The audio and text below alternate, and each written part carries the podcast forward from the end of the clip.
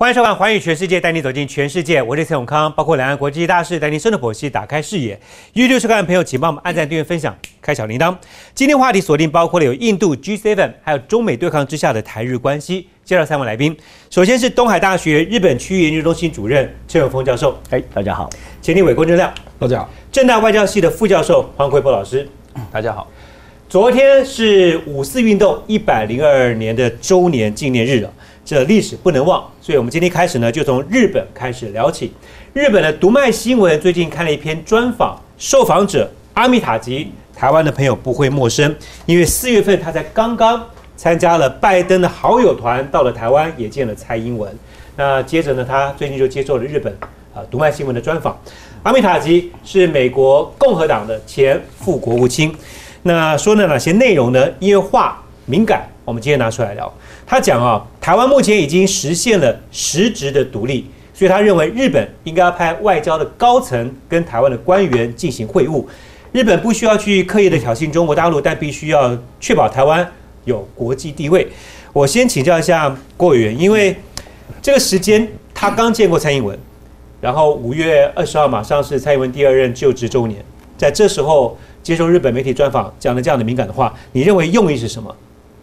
我觉得大概就是希望日本比照美国通过一系列对台湾的特殊的法律啦，包括对台关系法，包括台湾旅游法，那就是说相关的官员就从此就正常交往这样啊。那你也看到谢长廷也对日本对日方也提出类似的建议啊。那我猜谢也应该跟美方有过接触啦。所以他是传达美方的意思，因为这个台湾是当事人嘛，总是要表达意见嘛。你说谢长廷现在除了被一些人士讲说是驻日代表之外，也等于是美方半个发言人吗？我认为谢长廷讲这么高阶的话，没有美国受益，很难想象是台湾单独发动啊。哦，你去建议日本该怎样该怎样，还说建议你们可以从那个什么救灾啊，什么什么联防开始，然后把台湾也纳入。不太可能啊，这绝对不是台湾的个性，也不是谢长廷他，也不是蔡政府的个性可以说的话。哎，对对对，所以一些有人授意他所讲的话，然后他也征询这个高层的同意嘛。啊，那显然我们也乐见，所以我认为是美方主导的啦。所以这一系列看就包括说阿米塔吉接受读卖的专访啦，然后谢长廷也这个提出类似的看法啦，我觉得这个一系列应该都是美方主导的。所以郭委员的解读就是，接下来阿米塔吉虽然他是非官方的身份，不过他是一个具有指标性的，要不然台湾的节目也不需要讨论他之前来见蔡英文所有的相关内容了。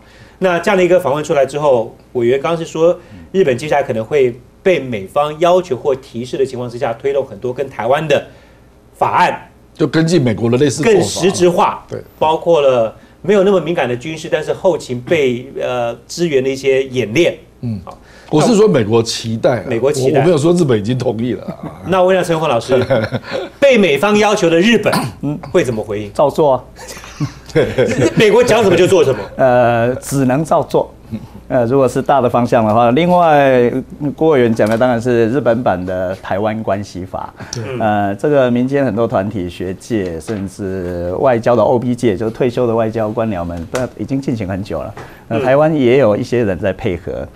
再来，我想会如火如荼的进行。什么叫做日本无需刻意挑衅中国大陆，但必须协助台湾确保国际地位？这个东西不就本来就矛盾了吗？所以也就是说，一直在考虑到日本跟中国之间的关系，日本是不会完全去惹到中国的。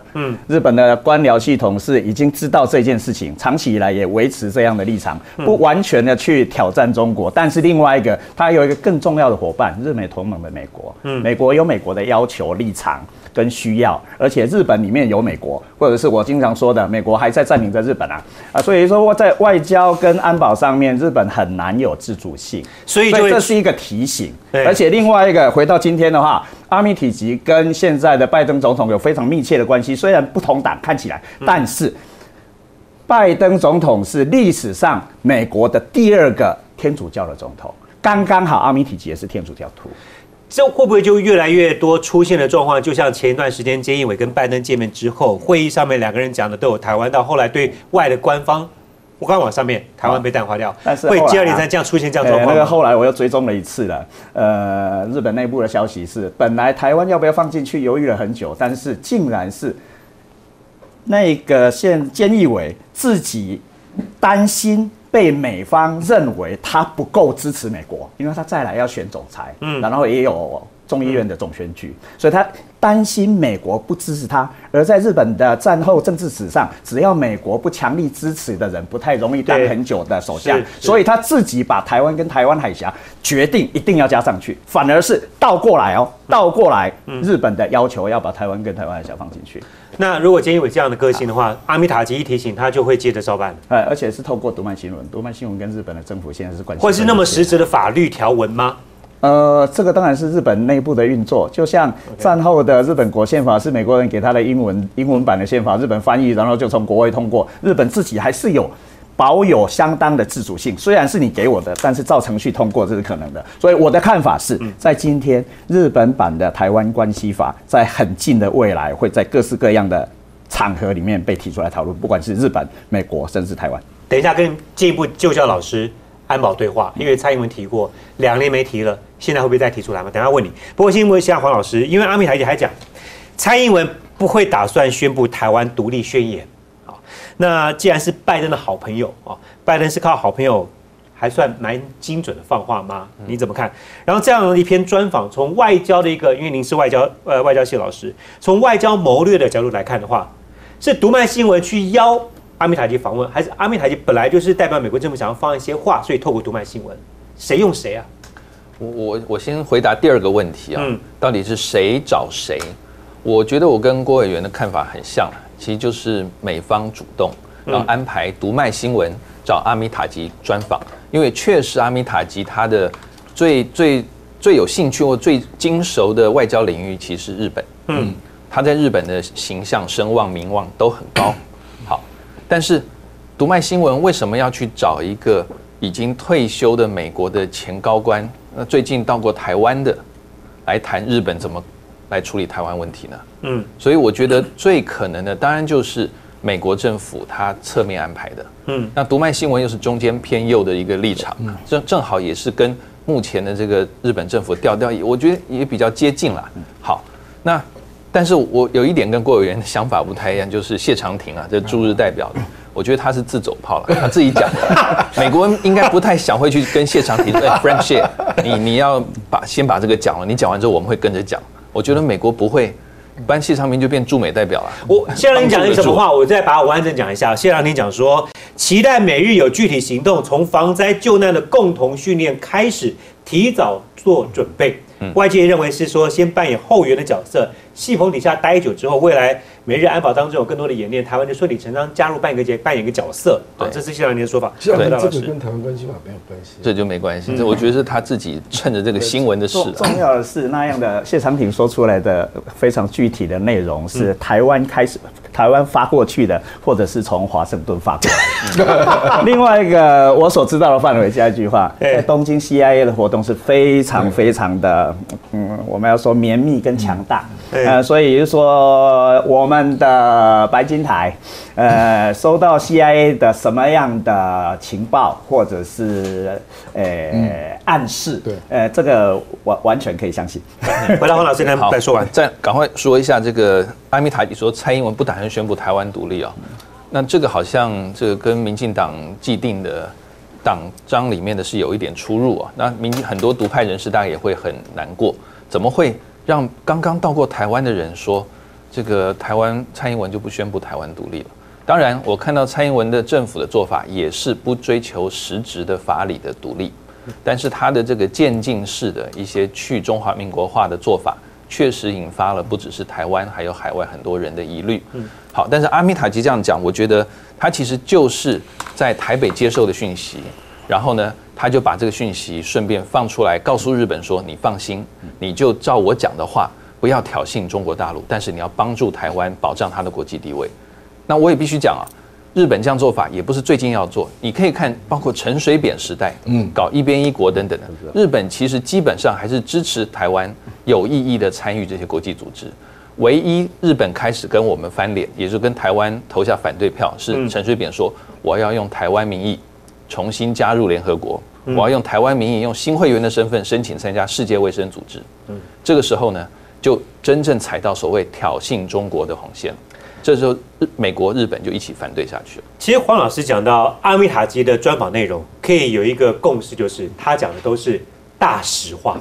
就他才刚见过蔡英文，所以他直接转述说，蔡英文不打算宣布台湾独立宣言，这些可能内容就是他第一手接到的讯息，然后透过这样会面之后去跟日本这样讲，叫日本去做让台湾确保国际地位的动作的时候，也稍微安心一点，因为台湾不会再进一步的去出一些他们预期不到一些乱子，大概之类的状况。我补充一下黄老师啦，因为对台湾关系法它的本质啊，它的本质就是建立事实上的外交关系嘛。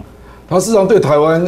就是说，台湾当局，那就表示说你是有治权嘛，那只是没有外交承认啊。然后，对于台湾内部的各种关系，那基本上就是事实上的外交了。那当然，美国的对台湾关系法，包括那个817公报，就是落实那个军事上一些关系啦。那日本这方面倒比较没有那么明显。所以我觉得，如果事实上只是把那个台日的关系，把它提升到就是跟治理当局。方方面面的事实外交，就是这样。阿米塔基讲，台湾已经现在是事实上的独立，这句话讲出来会有什么影响后坐力吗？不，这句话就是他从蔡英文那边得到的感觉嘛，那表示国际基本上认为这样做是可以接受的啦。就说我们不需要宣布独立，因为实质已经独立，而且他后面又加一句说，多数国人也如此认知，所以我觉得这句话是很真实啊，就是确实就是蔡政府的想法。那我再追问一句，我刚刚也有老师可以帮我做个补充，因为2019年蔡英文曾经爆出过安保对话，跟日本安保对话，那2年时间几乎没有再提过了哈。最近的台日之间有一个军事话题被拿出来讨论，就是5月1号解放军的护卫舰滨州号在纳国岛的北方海域外传是台日当时共同对于这个行动有一起监控。那我们的国防部立刻否认了，说没有刻意要跟哪个国家合作了，此刻也不宜谈这样的话题跟讨论的方式。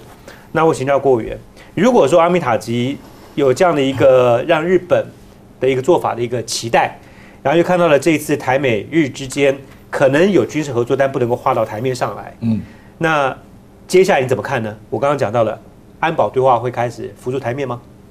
我觉得海警法之后，中国的海警法之后啊，确实使日本加强了它的紧张啊。对，那台湾也一样啊。我说实在啊，那与那国本来离台湾就非常近嘛，所以双方都有监控，然后互相交换一下讯息，这个可以理解了。可是你不能把它理解成说双方事先讲好了，然后大家一起来监控。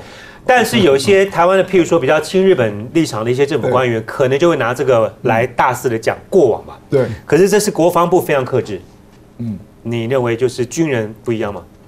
不，因为你如果事实建立合作监控，那你双方军事上就是有关系了。这就不好说了。对，这就要低调。我们也很体谅日本。老师。郭委员不好说的事情，我来说。来，刚刚好。安保对话，实质的安保对话持续在进行，没有断过。互相之间的军事情报的交换也一直都存在，这个100%可以确认。很多军工产业的合作也在谈当中。比如说汉翔也处理了30重工的关于 F-35的很多的零件。另外有一家公司名不能说出来，不过透露一点点123的3，波浪的波，的一家公司，跟台湾也有很多的合作关系，那个是标准的海军系统的军工产业，而且做出来的产品全部提供给自卫队，那个台湾也在接触当中，而且还有很多退役的高官，还有转到民间企业的，包括 JR 系统啦，包括商社系统啦，很多都是军方的人，活动从来没有断过。那安保会再被抬到台面上吗？有没有拿到台面上？以我现在的理解，日本方面当然不希望直接刺激到北京，所以可以不到台面上的，通常都不到台面上。但是实际在做的，没有一天断过。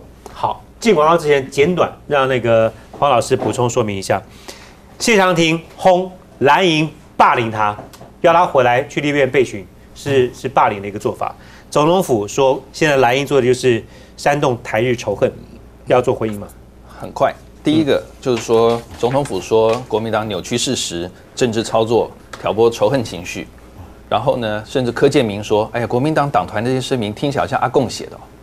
我觉得事实是什么？事实是民进党自己故意不分核污染的废水跟核冷却的废水，这是不一样的。民进党把它混在一起，然后说哎，国民党乱讲。第二个就是国民党也提到了，譬如说包括钓鱼台，哎，美日安保说要涵盖钓鱼台，钓鱼台是我们中华民国的，结果民进党不讲话。那如果我们这样讲，也是挑动台日的仇恨。那开玩笑，你干脆我们都不要讲话算了，日本说什么都好棒棒吧。我觉得是就是，不是就不是。但民进党这样混淆是非，我觉得很不可取。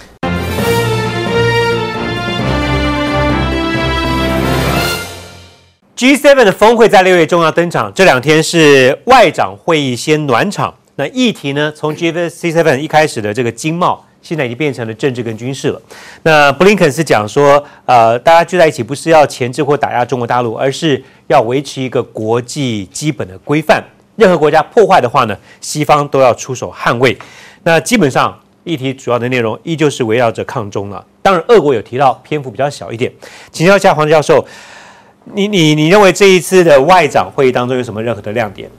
这一次的亮点，我觉得还是看得出来，英美他们原则上统一战线，同一战线啊，不是统一战线。你刚才只有讲到英美两国，对，英美原则上是英美。然后呢，还有英国在，如果大家记得今年2月的时候，其实英国已经搞了一个视讯的会议，是元首级的，大家谈谈谈。英国在里面就想把 G7 变成 G10、G10、D10。哦，他是对，是英国是 G10 对，所以他想把什么？他想把澳洲、还有这个印度、还有南韩，把它拉进来。那英国到现在看得起来还是想这样做。你看他这一次呢，当然他是把外长找来，所以澳洲、印度、南韩，然后他这次又加上个南非，所以你看到英国想这个也是拉帮结派啊，我觉得这个意图是很明显的。当然，跟英国脱欧或许有一点点关系。因为他必须要找到更多的盟友朋友，不管是安全上的、生意上，甚至安全跟生意两个不相排斥的，好，所以我觉得这是一个很重要的原因。再来看到第二个就是说，目前在英美主导下的 G7， 我讲英美主导下的 G7 还是在强调什么民主、人权、开放社会、西方价值观，对西方价值，还有一些所谓的要打假讯息，这都是他们在提到。除了这个之外，当然还是没有变的，中国大陆、俄罗斯。新冠疫情，经济复苏，可是我觉得慢慢的，我就觉得美国的火慢慢开始烧起来了，就烧到美国屁股的火，伊朗、北韩、缅甸，甚至印度的疫情，美国的回应也是很不及，而且力道不够。我觉得这些慢慢都是美国的问题，美国也希望借着 G7， 把美国可能会烧屁股的这些火一个一个把它扑灭掉。那英国目前看起来也是配合的，好，所以我觉得说现在的这一次的 G7 啊，当然很重要，是因为它的 GDP 占了全世界大概47%、48%吧，啊，那很重要就是他们如果决定了一些事情，对世界是有些影响的。那英国跟美国，我们以前觉得英国好像这个外交没有永远的敌人，没有永远的朋友嘛，但英国最近好像吃了秤砣铁了心。对中国大陆是有比较多的、比较这个硬的一些回应。好，不过我刚刚听老师讲，英美不断强调这两个，但 G7 当中几个在欧陆的国家，包括了德国、法国、意大利，甚至你说英国好了，他们可能关心的核心焦点还。北约关心的是乌克兰跟俄国之间的关系，可能胜于中国大陆，因为前段时间的一个危机。那个时间点，我们看到美国本来有军舰要去土耳其、要去黑海那个地方，但海峡一被要封锁的时候，这个拜登就说避免激化，就不去了。对，从上个月的乌克兰危机去看，美国他要提供盟友的这些承诺，在 G7 当中难道不会发酵吗？我觉得这个是我们要观察美国外交最近很有趣的地方。因为他说他怎么处理乌克兰事件或处理跟俄罗斯的关系，我要看俄罗斯总统普丁他后续的行动。这句话你可以同样的搬到他过去对习近平，就是今年的2月左右，美国人说我们未来对中国的政策，我们要将是习近平未来的行动来决定。好，那这句话到底什么意思？可能说你对我好就对你好，那但是如果人家对你坏呢？美国也没有讲清楚，我是不是就会对他坏？嗯，好，那更麻烦的就是说，像这一次乌克兰的事情，其实就在美国宣布从阿富汗撤军没有多久的时候，大家看到就是说美国 commitment， 美国的承诺，嗯，好像不是 rock solid， 不是坚若磐石，嗯，美国阿富汗其实没有处理好就走了。 然后现在的乌克兰事件，这次乌东的这个军事几乎的准冲突事件，其实美国的给予的军事援助并不是那么强，而且我们看到像德国、法国等等，他们口头提出了支持，但是外交上支持之外，其实军事上并没有足够的行动。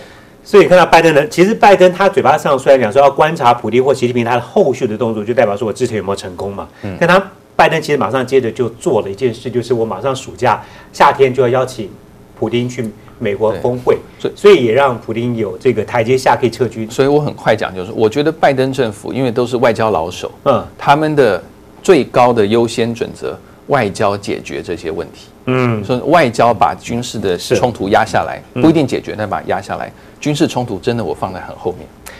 川普不打仗，拜登希望靠外交。简单来讲，前后总统就是这个最主要的 处理原则看起来目前是如此哈、哦，那当然，布林肯这次还讲，希望这7国建立一个攸关共同利益的磋商机制。其实 G7 不就是一个机制平台吗？我不知道，刚刚提到过于，因为他说希望能够确保7国对于北京的举动能够做出协调一致的反应。嗯，你觉得这个期待能够成局吗？我你刚刚比较川普跟拜登啊，实际上这样讲的还不够精准。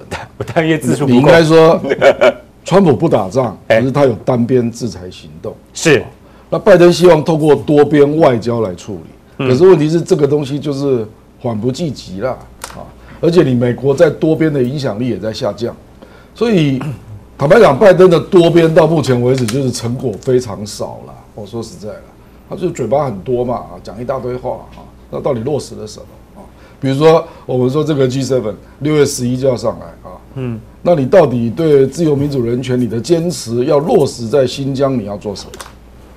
我就感受不到拜登到底要干什么啊？因为他的 agenda 不清楚啊。你是要导向抵制冬奥吗？也看不出来，这个又太严重了一点啊。那你是要落实到什么东西呢？就是说，你希望欧洲跟你共同为这件事情，那有什么样的一致性的行动？我真的认为欧洲要跟美国一致性的行动，真的可能性越来越低了。越来越低了。那这一次的中欧投资协议暂时 hold 住暂停。暂时 hold 住是欧洲自己的考虑，那跟美国也没有关系。没关系。哦，比如说德国9月就要选举啊，嗯，你怎么知道是绿党会胜还是基民党会胜？嗯，那绿党目前民调还领先呢。有些人认为说这可能会不会胎死腹中？不，如果绿党当选，那当然他就比较反中嘛。哎，哦，那 他目前民调是28比23嘛，那还有很多人没有表态了啊，这个不确定性太大了。我只是在跟你讲说，欧洲其实内部有不同的声音，也不是为了配合美国。比如说德国最近对华为有意见，我觉得他可能是觉得说，我们欧盟应该把订单给毅力信、给 Nokia， 他可能是这种考虑嘛，跟你美国也没有关系啊。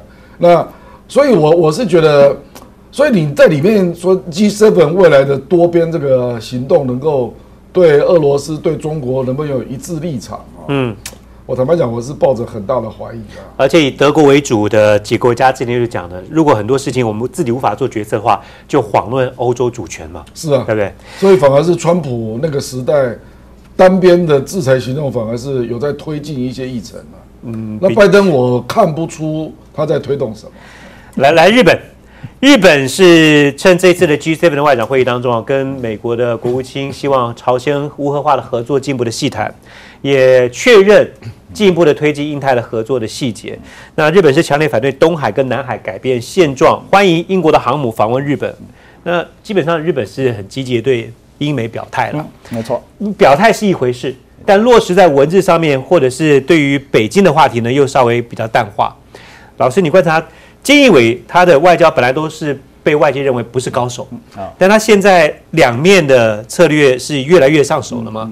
综合前面两位老师的说法的话，今天世界的区别法，不是民主，也不是集权，不是自由，也不是计划，是什么呢？海洋跟大陆。 所以英国是海洋国家，标准的海洋国家。欧陆的 G7 的另外3国，德、法、意是大陆型的国家，所以英国事实上不在欧洲，脱离欧洲是早就准备好了，所以一直都没有参加欧元圈嘛，虽然是在 EU 里面，所以一直维持着随时可以走的状态，所以现在就走了。但是跟美国是完全的联合，另外跟日本也是。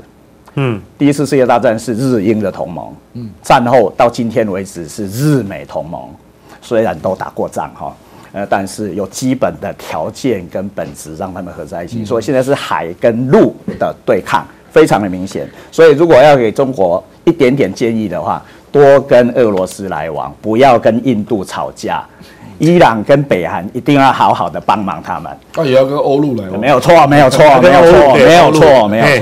不是朋友，不是敌人就是朋友，就这么一回事。所以跟欧陆、跟 EU 现在的残存的 EU 是有合作的可能性的。这今天中国的战略必须往那边去了。但是海洋国家不要惹比较好，在今天，中国靠着英美的自由贸易系统而崛起，这个是事实，赚的大部分是美国的钱，这个是事实，所以才有冲突。但是因为赚了钱之后，就非得出海不可嘛，所以才会有东海跟南海的问题。但是一出海碰到的是什么？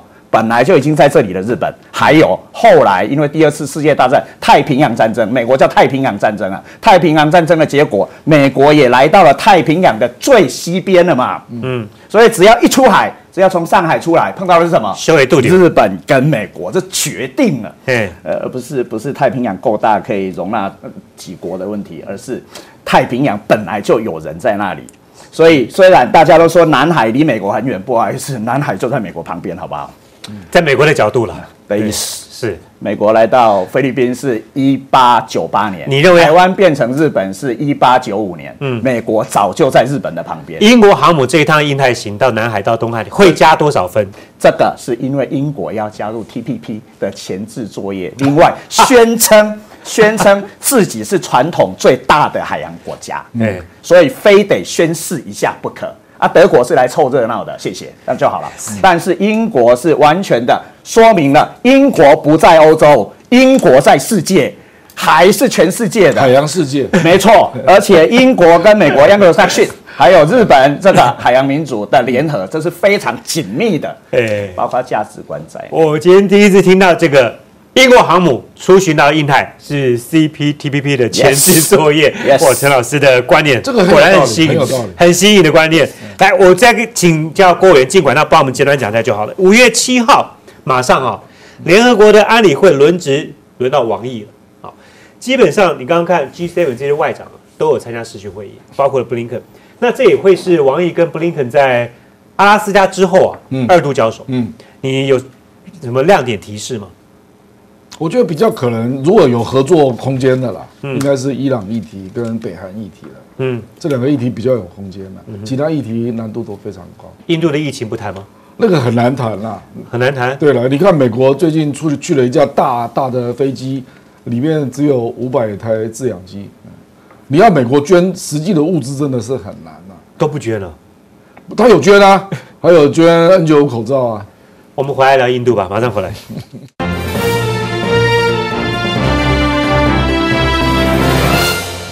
印度的疫情爆炸，结果莫迪呢是继续拼选战，结果后来地方重要的选举输了。那选完之后，很多印度的产业界呼吁现在应该要减少经济上面的活动。有更多人说，印度为什么到现在，既然选都选完了，那你应该该封的城要锁国的话，都应该开始做了。但请教一下郭委员，为什么到现在印度没有一个比较强制的封城的行为？他以前试过了，结果很多人被迫赶到乡村去嘛。就把病毒带到印度各地啊，那这次疫情更严重，而且还有另外一个切身原因啊，因为印度的零工经济非常的庞大，而且大部分都在都会的边缘区。那这些人如果没有零工，他可能立即没有收入，那这个可能会造成很惨的结果，比染疫更恐怖啊，比如说有人会饿死啊，然后或者有人会因为这样开始有自然事件，那这个恐怕也不是莫迪要面对的，所以他算过封城恐怕付上的代价会比疫情扩散更严重。事实上，中国在封城的时候，那时候在最严厉的时候，那我的印象很深啊，比如说深圳啊，深圳就有一些民工，就是他零工他就是靠那个生活嘛，所以他拼死也要进去深圳市里面。嗯哼，那印度比这个严重太多了啦。还有一个说法是因为去年4到6月的时候，印度确实有封城过。我们那时候看新闻画面，挤在车站，大家没有戴口罩，一个人走路回去啊，然后要回乡下，光在车站那个群聚就非常恐怖。光那2个月的时间，印度的经济产出的产值锐减24%。我相信这也是他们高层在做决定的时候，可能要考虑到的，可能经济在一个痛击，可能会比疫情，而且搞不好他认为没招了，只好搞群体免疫了。不然还有什么招？你现在药也不够，什么都不够，那干脆让大家都就中到5-60%啊！我有看过一个 WHO 的那个专家讲说，因为黑数字可能很多，对，所以实际的数字，印度搞不好已经有超过4-5亿人口有确诊，那就已经接近了，这个蛮可怕的啦。群体免疫。好，我们来看这个事情发展的引发一些地缘上面的一些政治上面的角力，我们来看。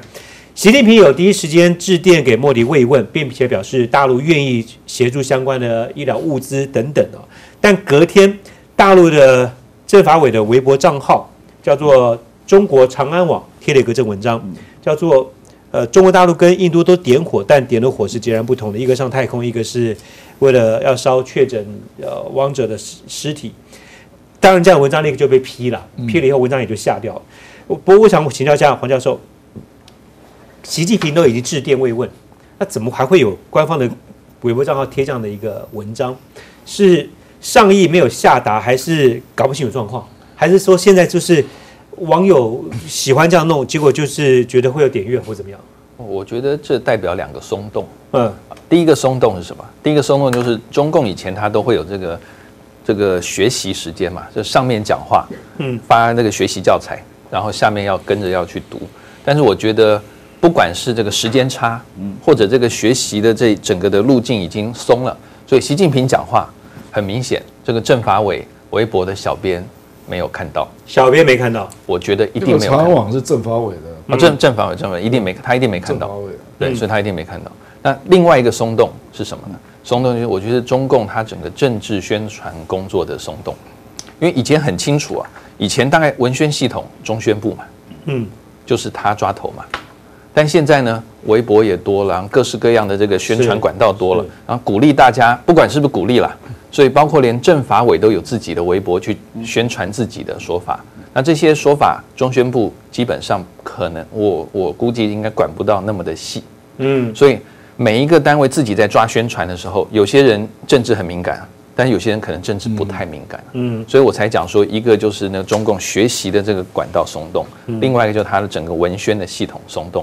我也特别查了一下，这政法委的这个叫什么？中国长安网，对，中国长安网1500万订阅，其实不太多了，以大陆来讲，但转传已经差不多超过1万。其实那个民怨也在。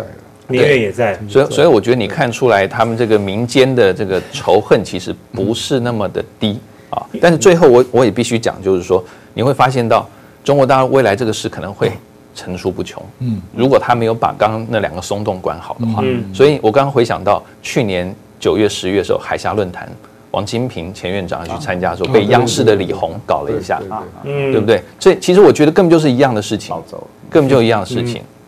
林子大鸟多了，这个对岸常流行讲的一段话，但是就是可能现在很多社群的小编对于网络上面舆论是敏感，但对于长官讲话不是那么注意。在东京的那个中国大使馆，也一样出包啊，不是出了一个梗图，就是在推特上面出了一个梗图，把美国当成死神嘛，只要跟美国有接触就不死了嘛，也是马上撤了，对，大概是一样的状态吧。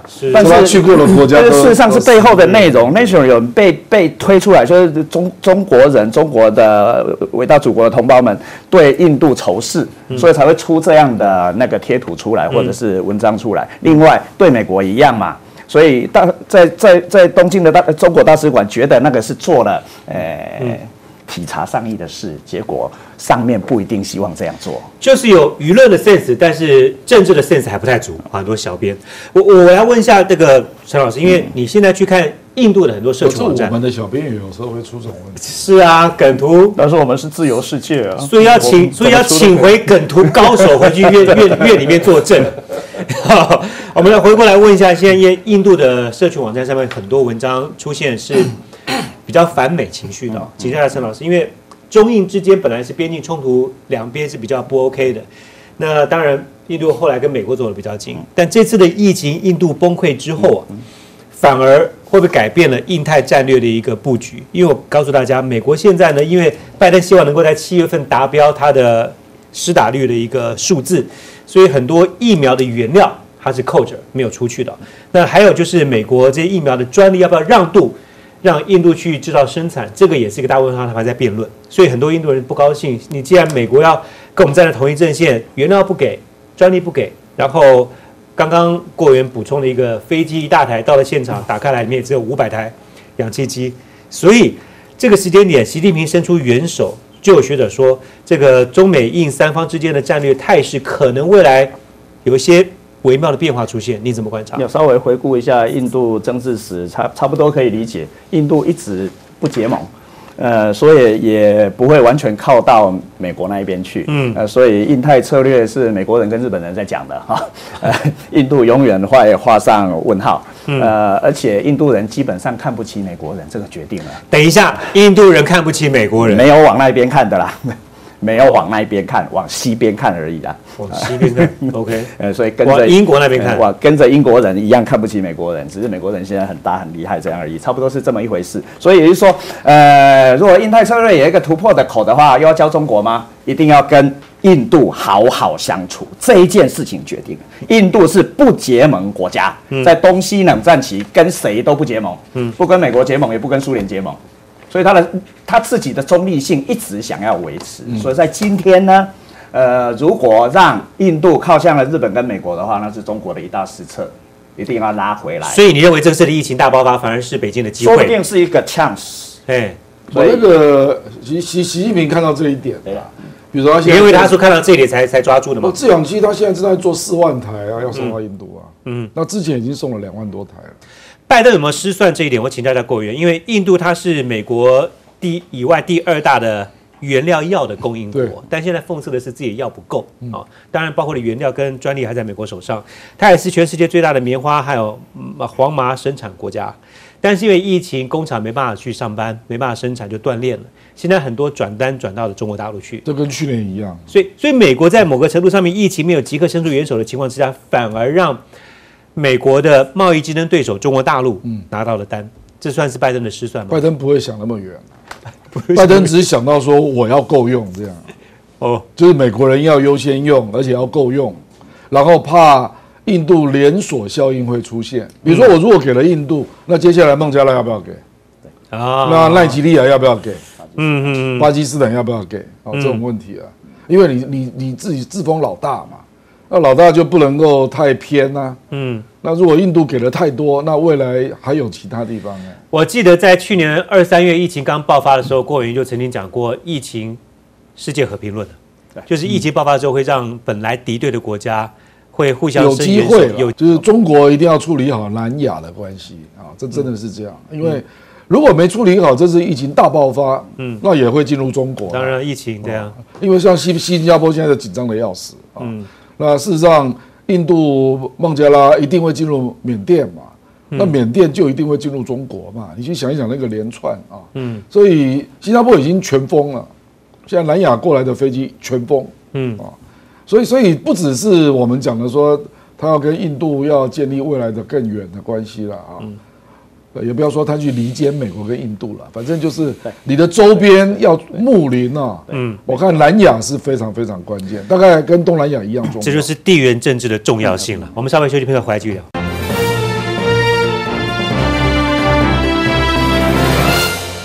大陆的渔船聚集在南沙群岛的牛轭礁，久久不散。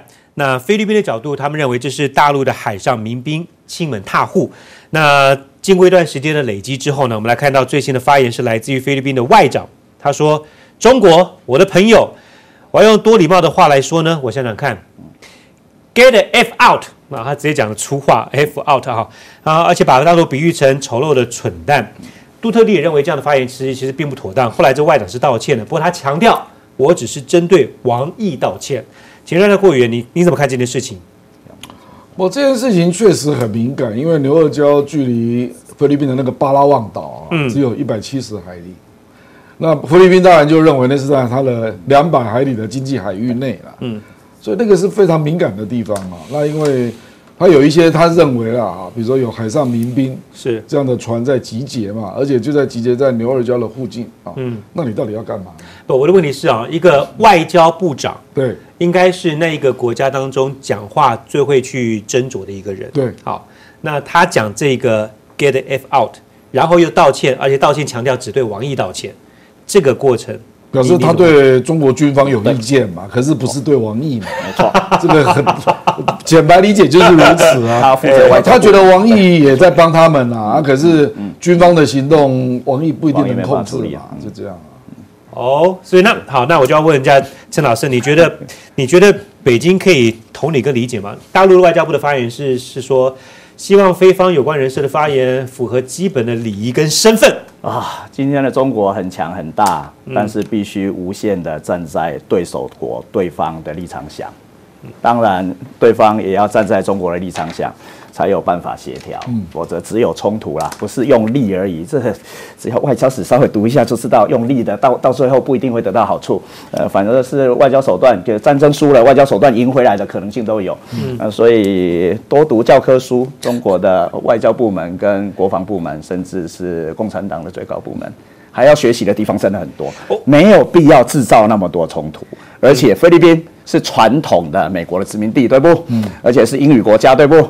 印度也是英语国家，不要混在一起。但是菲律宾是 RCEP 的成员国，中国想要透过 RCEP 去对抗本来奥巴马时代所想要建构的以美国为核心的 TPP， 好不容易 TPP 美国退出了，对不？我们把它当成失败好了，退出叫失败。因为在等待回来没有回来，中国成功的建构了 RCEP， 如果不好好的利用这个或活用这个机制的话，找自己的麻烦。我要问，同一天5月3号，当他们外长讲这句话的时候啊，杜特地的做法是他去打了疫苗，中国大陆的，打完以后说感觉不错，所以一个外长呛一个菲律宾的总统打中国疫苗，其实350万例表当中有100万是大陆的无偿的免费的。对，那你怎么看这个是双簧吗？还是菲律宾想要硬起来，但是只想对解放军？你怎么说杜特地是一个特别的人，超级的务实，哪一边的好处都要拿到，而且菲律宾是有选举的，中国是没选举的。我先补充一下，不止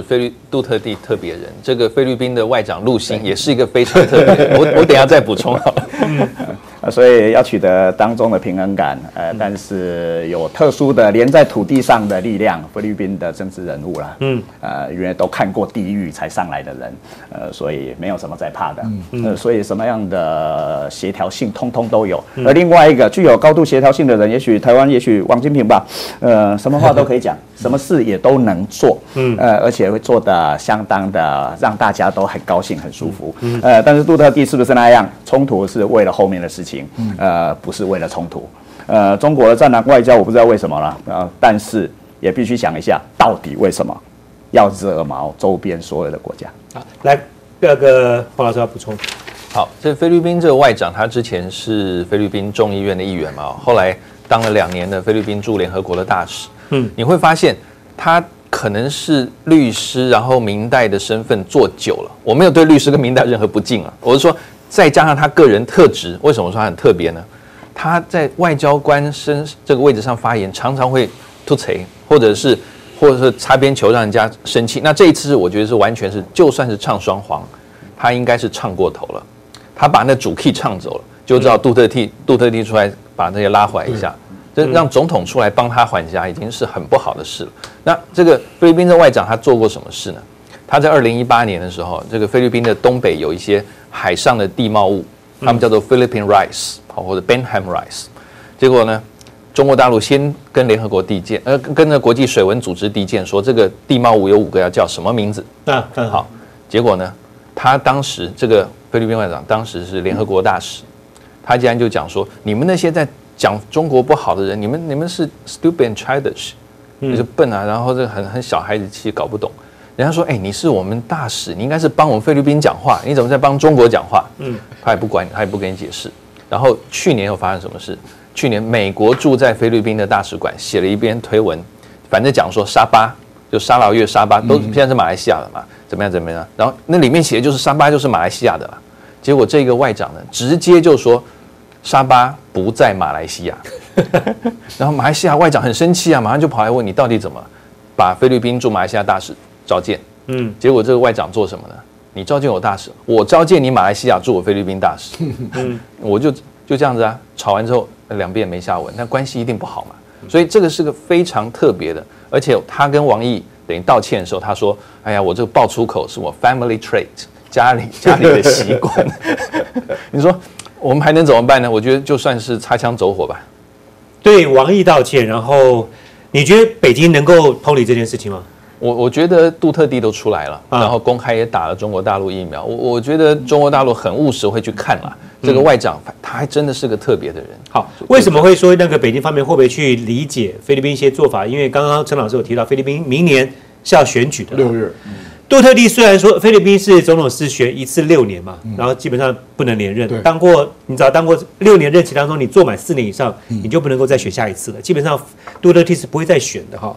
但是有一篇文章大家听一下，这是大陆的国防时报说，因为明年菲律宾大选，美国会极力扶持对华鹰派的亲美人士上台。对，那我想要问郭元好了，大陆能够理解菲律宾目前？这包括了像这些外长这种反中的言论吗？这第一个。第二，杜特地的执政党会不会借由这样子呢，向美方展示，其实你不用挑其他反华鹰派，我就是鹰派。还有这样子吗？我觉得北京一定非常清楚了。事实上，杜特地在去年2月啊，对那个来访部队协议，他是取消啊，所以才使得菲律宾跟美国现在还僵住啊。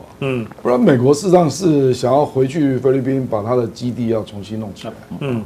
那因为重返部队协议包括2个主要内容嘛，第一个就是他那个部队轮调的时候不用经过你菲律宾许可，这个很重要啊，日本就是如此嘛啊。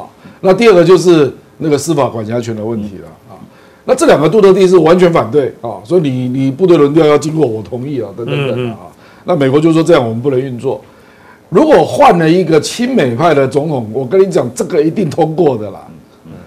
这个，因为这个在韩国跟日本都有这个东西，就是来访部队协议，所以这个对中国来讲利益影响极大。